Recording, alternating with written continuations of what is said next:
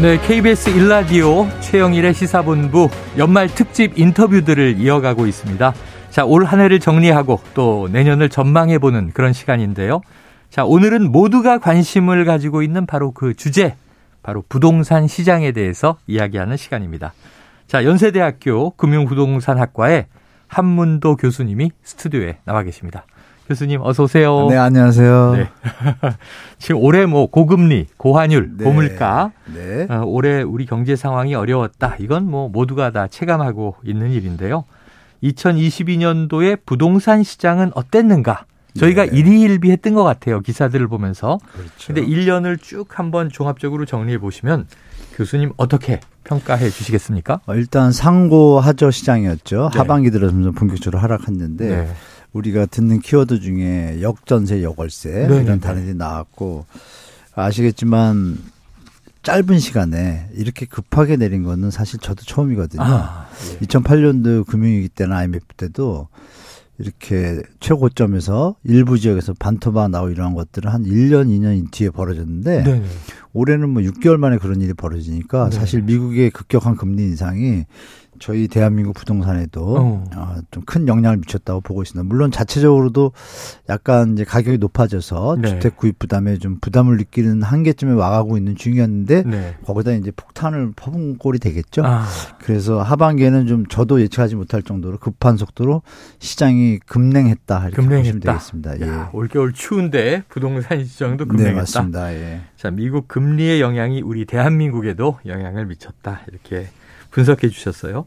자, 특히 올해는요. 네. 정권이 교체됐잖아요. 정부가 그렇죠. 바뀌었죠. 예. 네. 보통 정부 바뀌면 또 부동산 시장 반응도 간혹 있더라고요. 그렇죠. 그런 영향은 어떨까도 궁금하고 그 과정에서 또 부동산이 주목을 받았는데 새 정부의 부동산 정책에 또 관심이 쏠리지 않습니까? 그렇죠. 그럼 올해 윤석열 정부의 부동산 정책 어떻게 보셨어요? 일단 정부도 고민이 많으신데요. 네. 뭐 결론적으로 말씀드리면 그 좌고 우면 속에 음. 어, 좌충우돌한 정책이 나왔다. 저는 그렇게 말씀드리겠습니다. 아, 좌충우돌 정책이다. 네. 왜냐하면 그 정권 초반에는 네. 공약집에도 그랬고 네네.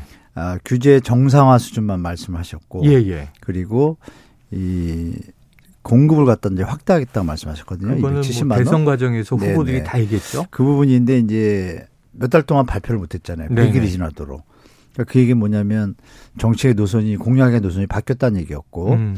근데 이제 잠시 반등을 했었죠. 5월에 대선이 끝나고 재건축 규제 완화 호재 네네네. 때문에 반등을 한가 싶더니 갑자기 미국발 금리 인상이 겹치기 시작하면서 거래량 줄기 시작하면서 갑자기 시장이 냉각되니까 정부도 고민에 빠진 거죠. 네네. 빠져서 9월 20일인가 발표할 때 확정적으로 발표를 안 하고 음. 시장 추이를 보면서 추가 대책을 하겠다 하면서 이제 가이드라인만 잡았었는데 네. 이제 11월 20일 날 발표한 내용을 보면 고민한 흔적이 이제 역력히 보이죠. 네. 보이고 12월 20일 날 발표한 것까지 합쳐 보면 음. 핵심은 주택 하향 안정화는 분명히 부르짖었던데 네. 원희룡 장관도 네. 발표 나온 내용을 보면 하향 안정화를 좌시하지 않는 게 나았거든요. 네. 그게 사실 짧은 시간에 그것도 네. 이해는 돼요. 왜냐하면 갑자기 PF 문제가 부실화되면서 네, 네, 네, 맞아요. 금융기관까지 좀 전이가 될까라는 좀 불안감도 좀 있었잖아요. 네. 또 레고랜드가 또 그걸 좀, 좀 키웠고. 맞아요. 그러니까 국민적으로 경제에 대한 어떤 불안감이 있으니까 정부 입장에서 음. 아, 욕을 먹더라도 경착륙을 막아야겠다는 그 의지는 보여요. 네, 네. 다만 아쉬웠던 거는 주로 이제 부자나 다주택자 이쪽으로 편향된 좀 정책이 좀 많았고 아. 그리고 이제 서민 쪽에 대한 정책이 좀 적다라는 느낌을 받아요 누구나. 네네. 네. 뭐 10가지가 있었다 그러면 네. 두 가지는 서민 쪽인데 여덟 가지가 이제 집중적으로 가다 보니까 음. 뭐 젊은이들아 젊은이들이나 무주택자 입장에서 상당히 볼면 소리 좀안 네. 좋아하시고 네. 다주택자분들하고 이제 또 영끌하신 분들은 또 그나마 한숨 돌리는가 싶은데 보니까 음. 또 완벽하다고 못 느끼시나 봐요. 네. 또 그분들도 또 볼면 목소리를 하고 그래서 어. 양쪽에서 지금 치고 있습니다. 불만이다. 연착륙을 막기 위해서 애를 쓴 흔적 분명히 보입니다. 네.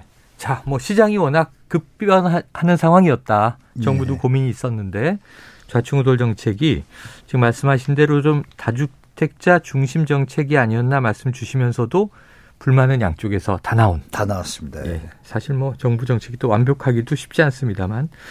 자, 이 새 정부는 이렇게 보고 있는 것 같아요. 이전 정부의 부동산 정책은 실패했다. 그러니까 문재인 정부 때. 네. 사실 부동산 이슈가 또 정권 교체에도 크게 영향을 미친 부분들도 있다고들 하시고요. 네. 자, 그럼 이 대목에 대해서 정책 수정은 잘 이루어지고 있다고 보십니까? 아, 초반에 말씀드린 것처럼 뭐 자충우돌 자고우면 끝에 나온 수인데 네. 원래 시나리오대로 지금 시장이 외부 환경이 받쳐주질 않으니까 음. 지금 이제 가지고 있던 시나리오가 원래 지금쯤 던질 대책은 아니었거든요. 아. 내년 후년을 보고 있다가 급변하니까 다르게 가고 있다. 던지게 되면서도 또 이걸 생각해 보시면 될 것 같아요. 국토부 장관께서 분명히 4대 일간 중에 어디 나가셔가지고 네. 뭐 PIR 지수로 돌려서 얘기를 하셨지만 네 결론은 한 40%는 내려가야 되지 않나라는 뜻을 펼쳤단 예, 말이에요. 예, 예. 그러면서 가, 아, 장기 안정, 하향 안정을 가야겠다라고 네. 던졌는데 음. 지금 이제 경착륙이 되는 느낌이 들다 보니까 네네네.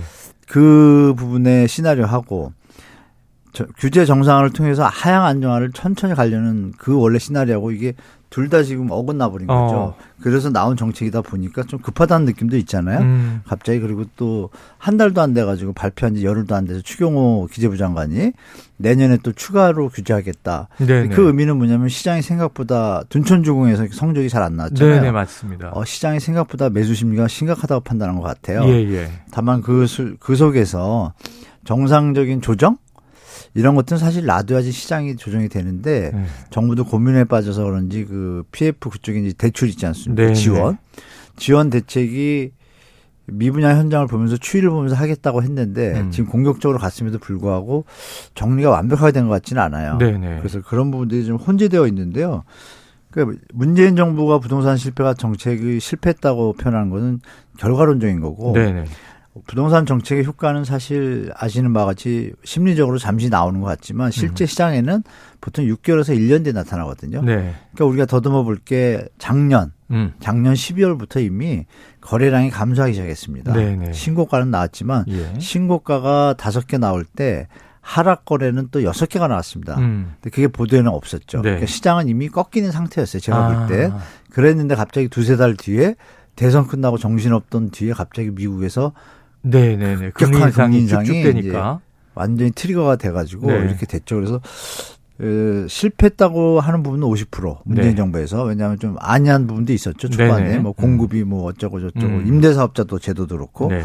근데 이제 이번 정부 똑같은 게 임대사업자 제도 그렇게 잘못했다고 하더니 네. 지금 던졌잖아요 또. 예, 예. 그러니까 이게 양면성이 좀 있잖아요 두 정부가 네. 그러니까 어느 정부나 아이러니한 얘기가 있죠. 뭐 오를 땐 아무 정책을 던져도 올라가고 어. 내릴 땐 아무 정책이나 던져도 다 내려간다. 그런 네. 뭐 네. 유, 저, 저, 말이 떠돌고 있거든요. 네. 그거는 어쩔 수 없는 것 같아요. 그래서 그 음. 그 흐름을 일, 정책으로 바꿀 수 있는 거는 한계가 좀 있는 것 제한적이다. 같아요. 마음의 준비를 시청자들이 하시는 게 낫지 않을까. 그러면. 아이고야, 마음의 준비를 청취자들이 네. 하셔야 된다. 자, 내년도 녹록치가 않을 것 같습니다. 지금 한 교수님 말씀을 들어보니까요. 네. 자, 말씀하신 대로 이제 새 정부 출범 이후에 지난 정부에는 어떤 정책을 써도 부동산이 과열이 돼서 그렇죠. 부동산 가격을 문재인 정부가 한껏 높여놨다. 이게 이제 상대 쪽의 네, 비판이었어요. 네, 그런데 문제는 이미 문재인 정부 때 정권 교체 전에 꺾이기 시작했다라고 네, 말씀해 네, 네. 주셨고 이건 정부의 정책이 주도한다기보다는 네. 시장이 움직이는 건데 정책은 제한적인 영향을 줄 수밖에 아, 그렇습니다. 없다. 자, 새 정부 출범 이후에 부동산 시장 급락을 막기 위해서 규제 완화 정책들이 발표가 되죠. 자, 그러면 이제 지금 급냉이라고 말씀해 주셨으니까 네네. 네. 일단 부동산 시장이 급락하고 있다. 이 상황은 전제로 깔아도 크게 문제는 없는 거죠. 네, 일단 정부 정책이 와서 약간은 좀 둔화되거나 일시적 네. 반등이 있을 수 있지만 음. 말씀 주신 대로 추세는 좀 추세는, 거스를 수 없다. 추세는 거스를 수 없다. 자, 얼마 전에 IMF에서 네. 한국의 집값이 하락할 수 있다고 경고했다. 이런 보도도 있었는데 네. 그렇다면 더 내려갈 가능성 어떻게 보세요? 네, 저도 IMF랑 비슷한 입장인데요. 예, 예. 이번에 IMF 보고서는 좀 틀립니다. 예전 거랑. 네. 예전 거는 주로 이제 가계부채 초점을 맞춰가지고 음. 경고가 좀 많이 나는데 네. 대한민국 가계 부채가 심각하다고. 네. 이번 그 이건 아시 뭐 다 아시는 분은 아시겠지만 그 IMF에서 아시아 태평양 지역의 이제 주택 구입에 대한 안정성하고 부담에 대한 보고서예요. 네네네. 네, 네. 그거 다 뽑았는데 예전에는 그냥 자기들이 저 필드 데이터라 그러죠. 그것만 네. 갖고 뽑아서 이제 좀 regular하게 심플하게 네. 뽑아서 경고를 했는데요. 이번엔 그게 아니고요. 어. 전 세계적으로 좀 문제가 되니까 음. 그 좀 연구원들을 좀 투입을 해가지고 세부적으로 장수 두껍어 두껍더라고요 네. 이번 건은 보니까 그 여기 아시는 뭐 우리가 알고 있는 경제 성장률 그 나라의 뭐 인구 가계부채 현황 또뭐 LTV 현황 네. 뭐 연체 현황 뭐 이런 거 다 데이터를 넣은 거예요. 음. 그 집값의 기준은 BIS라고 하죠. 국제결제은행사. 네, 네, 네. 우리가 이제 보고하는 데이터를 가지고 거기서 정리를 하는데 네. 그리고 OECD도 마찬가지로 한국 부동산원 자료로 입력이 되거든요.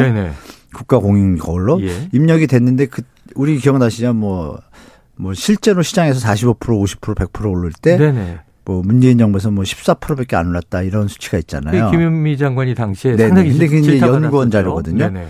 근데 역으로 지금 반토막 나는 데도 있는데 지금도 2% 3%밖에 안 내렸다고 데이터 나온단 말이에요. 아, 그래요. 네, 통계의 문제점인데 예. 여하튼 그 통계를 가지고 베이스를 가지고 네. BIS하고 OECD 걸 가지고 뽑은 거예요. 음. 그러니까 우리가 생각해 보냐면 우리가 알고 있던 10%가 아니라는 얘기예요. 제가 드릴 말씀은. 네네. 보고서의 결론이 뭐냐면 2019년 말 대비 마이너스 10% 하락할 수 있다거든요. 아, 숫자까지 제시가 됐네요. 네네. 마이너스 네. 10%까지. 그딴 나라는 뭐 12%도 있고 그런데 음. 그, 그 기준이 18% 오른 거에 10%란 얘기잖아요. 네. 그래서 이게 실제 우리가 느낄 때는 15% 20% 이상 내릴 수 있다라는 내릴 수 있다. 회귀 분석을 통해서 결론을 낸 거예요. 네. 그러니까 이게 아, 단순하게 된 게 아니라 그래서 저도 꼼꼼히 봤거든요. 예. 봤더니 상당히 저 데이터를 음. 아주 그 세분화 시켜가지고 네. 위험성에 대해서 던지면서 거기에 이제 딸린 말이 있죠. 음. 그 재정확충 정책과 네. 이 우리는 통화 정책 이게 서로 엇갈리지 않게 해라 아, 미스난다. 네. 그러니까 지금 우리가 이거는 부자 쪽으로 이렇게 돈을 풀어주고 세금을 음. 감면하는 거는 재정 확충이나 마찬가지 효과인데요. 그거하고 이제 금리 올리는 거랑 반대 효과가 있거든요. 네. 그러면 더 위험한 상황에 초래, 초래할 수 있다는 게 결론이고 네. 5월 22일 날 올해죠. 영국 이코노미스트에서도 한국의 상태가 좀 심각하지 않다. 아. 일본의 전철을 밟을 수 있다. 네네. 게다가 한국은 딴 나라에 없는 전세 대출이라는 보이지 않는 hidden 네. 리스크까지 있다라고 네네. 못을 박았어요. hidden 그러니까 리스크. 네네. 히든 카드가 아니고. 때는 이 경고가 네. 쉽게 보실 것이 아니라 아. 조금 받아들이고 그런 얘기도 있었죠. 이 경고를 그냥 피하려고 하지 말고 음.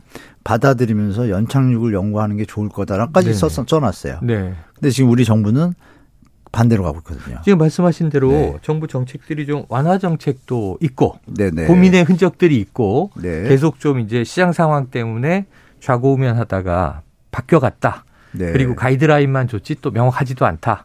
이런 네. 얘기도 하셨지만 그러면은 시장 상황하고 좀 다르게 간다면 정책이 이게 좀, 좀 빠른 거죠. 앞으로 어떻게 수정돼야 연착륙이 아, 이미 던져버려 가지고요. 아, 이미 던져서. 네, 제 생각에 기억나시겠지만 그 우리 여러분들이 격 지금 이제 풀 푸니까 다주택자분들이나 이제 이분들은 2008년도에도 1년 동안 좀 힘들다가요. 2009년도 음. 1년 동안 쭉 올랐거든요. 네. 그 내린 값을 다 회복했어요. 1년 예, 만에. 예. 했는데 그 뒤로 이제 다시 꺾여서 그 뒤로 이제 6, 7년 간 거죠. 네네.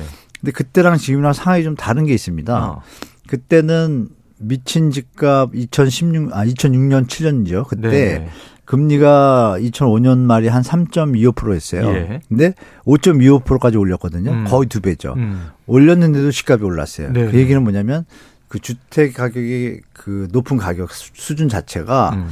국민들이 부담할 때도 가능한 수준까지 됐던 거예요. 네네. 그게 수치가 164까지 찍었거든요. 예. 그리고 꺾였는데 그때도 정책을 던졌는데 효과가 임기 말쯤부터 좀 나왔죠. 예. 근데 글로벌이 터졌고 그리고 나서 글로벌이 터지니까 미국 금리를 내리니까 음. 우리도 내립니다. 네. 처음에 조금 위험한데 내리다가 이 시장이 너무 죽으니까 부동산이 갑자기 네. 위험하니까 어, MB 정부에서 과감하게 막 1%씩 두 번 내리고 0.5 두 번 내려가지고 네네 1년 만에 3%를 내려본다. 3.25를. 그때 거의 제로금리 됐다 아, 2% 됐죠. 나온 기준, 거죠. 기준금리가 2%였던 네네. 거예요. 그 상태로 유지가 된 거죠. 박근혜 정부. 그러니까 음. 이제 여건이 좋은데 우리는 지금 기준금리가 지금 두 배 정도, 3.75니까 그렇죠. 두 배니까 그렇죠. 부담이 두 배라는 얘기잖아요. 예. 그럼 그때랑 그런 차이점이 있다. 음. 그래서 제가 볼 때 요번에도 반등은 가능한데 네.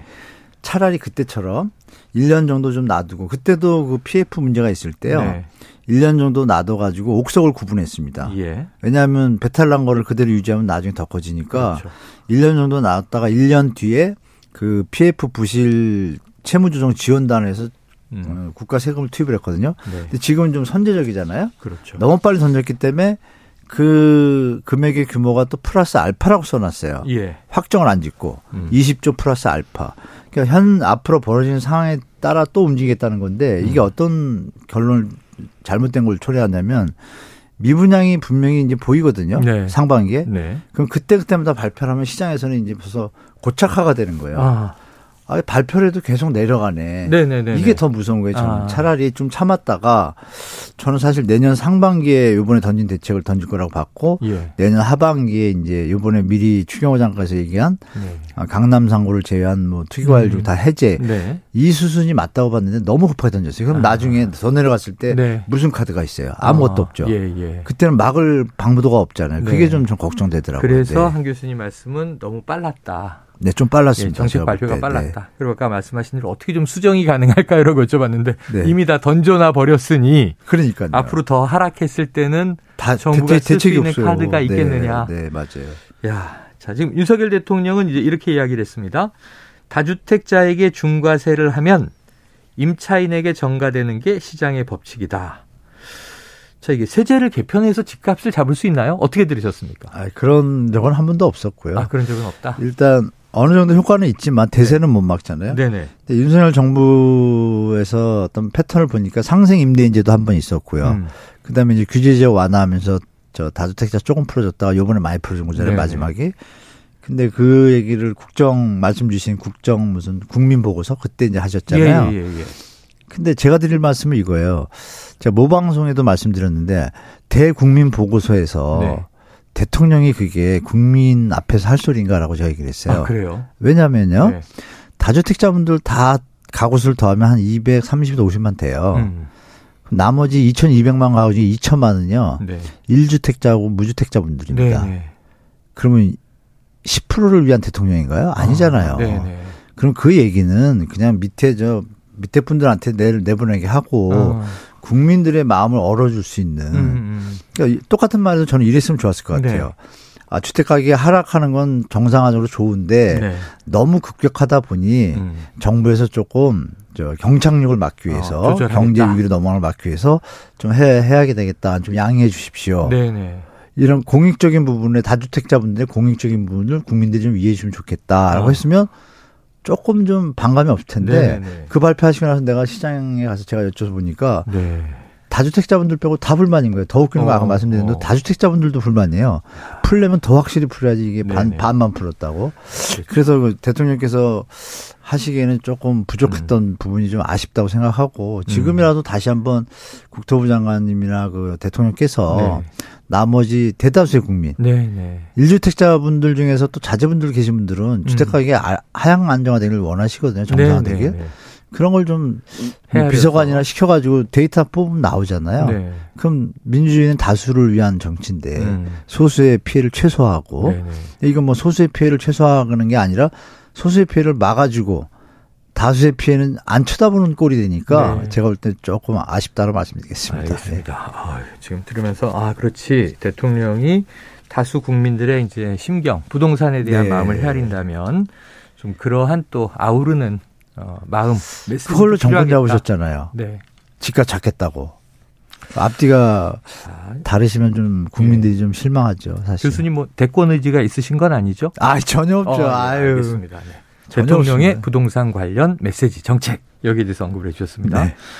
자 그렇다면 이제 이런 완화 정책 아까 말씀하신 네. 대로요 조금은 다주택자 중심 또는 네. 이제 부자 중심 네. 이렇게 되는 완화 정책이 나오는 이유는 뭐고 어떤 효과를 노리기 때문 아니겠습니까? 아, 일단 효과는 있습니다. 왜냐하면 다주택자분들한테 문재인 정부에서 좀 이런 부분이 있죠. 너무 이제 징벌적으로 부담하지 못할 수준으로 네. 세금이라는 게 예측 가능하고 부담이 음. 가능해야 되는데 그걸 좀 초과한 부분이 분명히 있어요. 네네. 그래서 정치적으로 너무 과중하게 좀 일방적으로 몰아붙인 음. 부분이 있죠. 그거를 정상화하는 건 저도 찬성합니다. 네. 근데 그 정상화를 넘어서서 아. 혜택의 개념으로 가면 오해를 아. 받겠죠. 네네네. 그런 부분이 지금 이번 정책에 보여요. 어. 보여가지고 특히 임대사업자 제도 중에 뭐 이런 부분 말씀드리면 뭐그 매입 임대사업자 제도 때 박근혜 때도 욕을 먹고 음. 문재인 정부 때도 욕을 먹었잖아요. 네. 비판받고. 네. 그래서 단기 임대 사업자 없앴잖아요. 네네. 그래서 그나마 이 정부가 이제 고민을 한 점이 있더라고요. 어. 10 단기 임대는 없고 어. 10년하고 15년으로 두 개의 시나리오를 던졌는데 그 10년, 15년의 그 주택이 진짜 원래 임대 사업의 목적은 어떻냐면 제가 음. 조금 뭐 시간이 되니까 말씀드리면 1981년에 임대주택법이 생기고 예. 건설촉진법에 의해 가지고 이제 사원 임대 아파트 막 세워졌어요. 근데 나라도로 네. 태워 저 도와주고 네. 그 건설 산업 현장들이 이제 잘하게 해서 수출해서 우리가 잘 살았잖아요. 그때 이제 집 지을 돈이 없으니까 나라에서 음. 지, 지원을 한 겁니다. 네네네. 돈을. 그래서 임대 아파트 짓고 네. 그걸로 잘 살고 나서 돈을 많이 벌었으니 나중에 음. 집 사서 가고 네. 이렇게 들어갔는데 그 IMF가 터졌잖아요. 네. IMF가 터졌는데 이거 미분양은 넘쳐나는데 네. 국가는 위험한 상태고 네. 유동성은 부족하니 음. 그때 이제 던졌습니다. 고미 김대중 정부에서 네네. 임대 사업자들이 미분양분 주택, 네네네. 임대 주택을 매입할 경우에는 예. 그 공익적이잖아요. 네네네. 그 PF 건설사나 PF를 해준 그 금융기관의 어떤 예. 유동성을 확보해주는 역할을 하니 국가 경제에 도움이 되잖아요. 네. 그러니까 당연히 공익에 기여를 했으니까 어, 혜택을 준다. 어, 세금을 그럼 덜 받겠다, 네. 안 받겠다까지 해주는 거 국민이 누구나 박수 칠 수 있죠. 음. 그걸 한 거예요 처음에. 네. 그러면 그 얘기 그거의 목적은 뭐죠? 아 미분양 현장을 도와주는 게 일본 목적이었어요. 예. 그리고 건설 임대 사업자 집을 네. 늘려야 되잖아요. 음. 늘리면 주거복지 안정이 되니까 이게 네. 원래 임대사업자의 목적입니다. 음. 그런데 박근혜 정부 때 이게 변질됩니다. 음. 매입 임대사업자라는 걸 둬가지고 네. 원래 있던 집들을 매집하게 만들 수 있게 만든 거예요. 예, 예, 조건을 예. 좋게 줘서. 음. 그러니까 원래 있는 집을 매집하면 어떤 일이 벌어지죠? 네. 거래량 할수 있는 물건이 유동성 물건이 줄, 줄잖아요. 그렇죠. 그러면 매집해 가지고 집값을 같이 올리면 올라가 버리잖아요. 그렇죠. 그런 폐해가 있다는 걸 분명히 아는데도 했어요. 아, 왜? 예. 그때 좀 활성화시킨다 그래 가지고 음. 초이노믹스. 네, 네. 그래서 그때 욕을 많이 먹었단 말이에요. 음.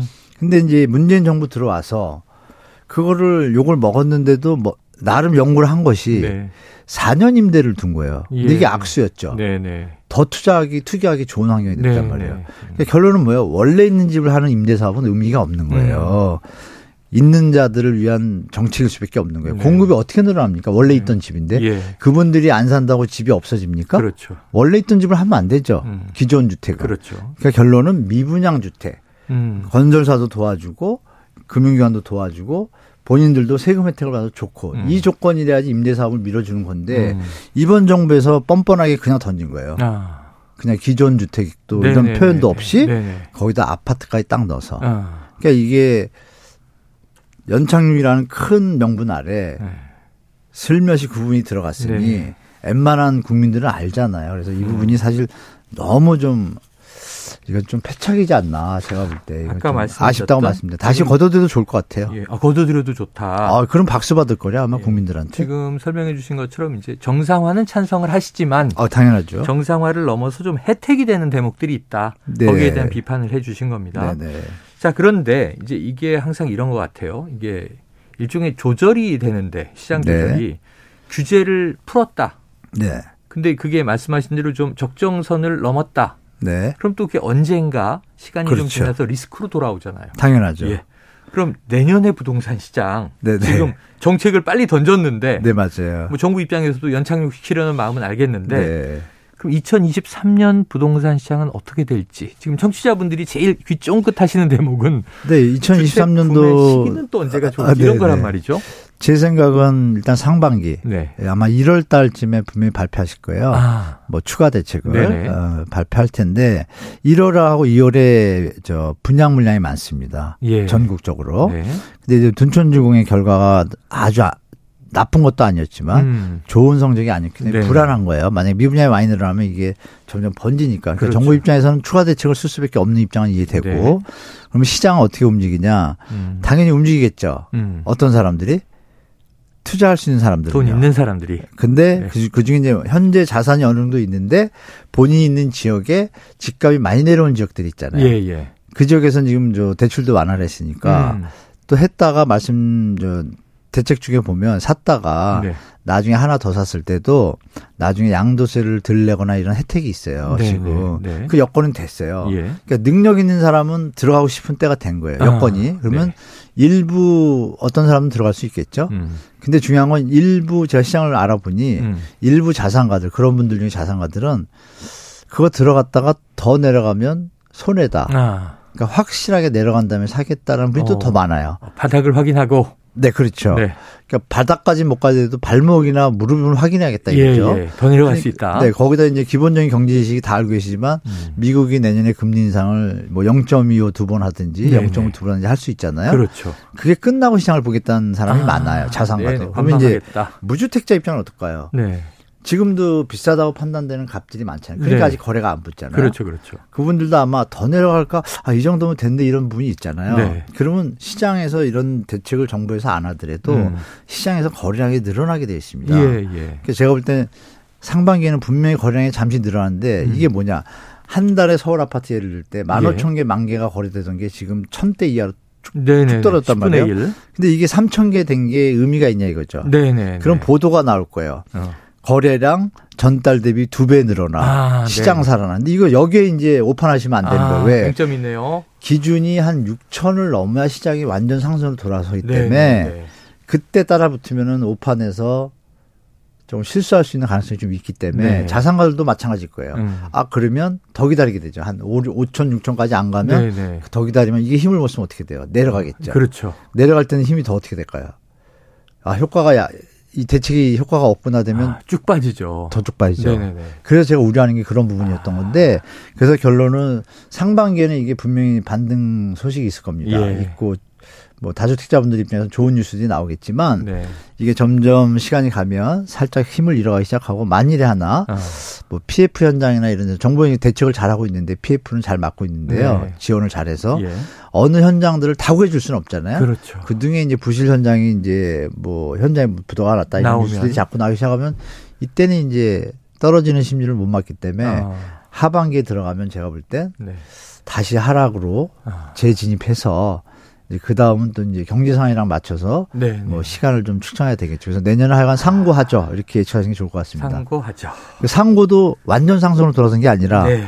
하락폭을 줄이는 데서 끝일 수도 있겠죠. 네, 지금 약간 네. 쌍봉 낙타의 그림이 떠오르는데 네, 네, 상반기에 반짝 반등은 있지만 여기에 오판하지 마라 말씀하셨고요. 네, 한번 더 참으시는 게 좋을 것 예, 같다는 하반기에 떨어지면 그때 경제 상황에 따라 달라지겠지만 많이 네. 떨어질 수도 있고 이런 경우는 있을 것 같아요. 네. 미국하고 중국이 서로 타협이 된다든지 아, 러시아 우크라이나가 타협이 되면 시장 환경이 완전히 바뀌잖아요. 미국도 금리를 인하하는데 좀 부드 좀 네네네. 편하고 이러면 이제 시장이 있지만 우리나라는 여전히 집값이 워낙 고점이기 때문에 예. 그때는 이제 상승하는 속도가 붙겠지만 네. 좀 시간이 좀 걸릴 거다 이렇게 예측하시면 좋을 것 같아요. 천천히 상승할 것이다. 네네 네, 맞아요.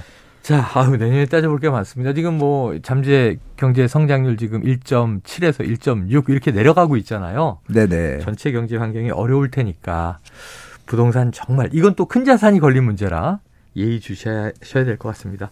어, 오늘 중요한 얘기 한문도 교수님에게 잘 들었습니다.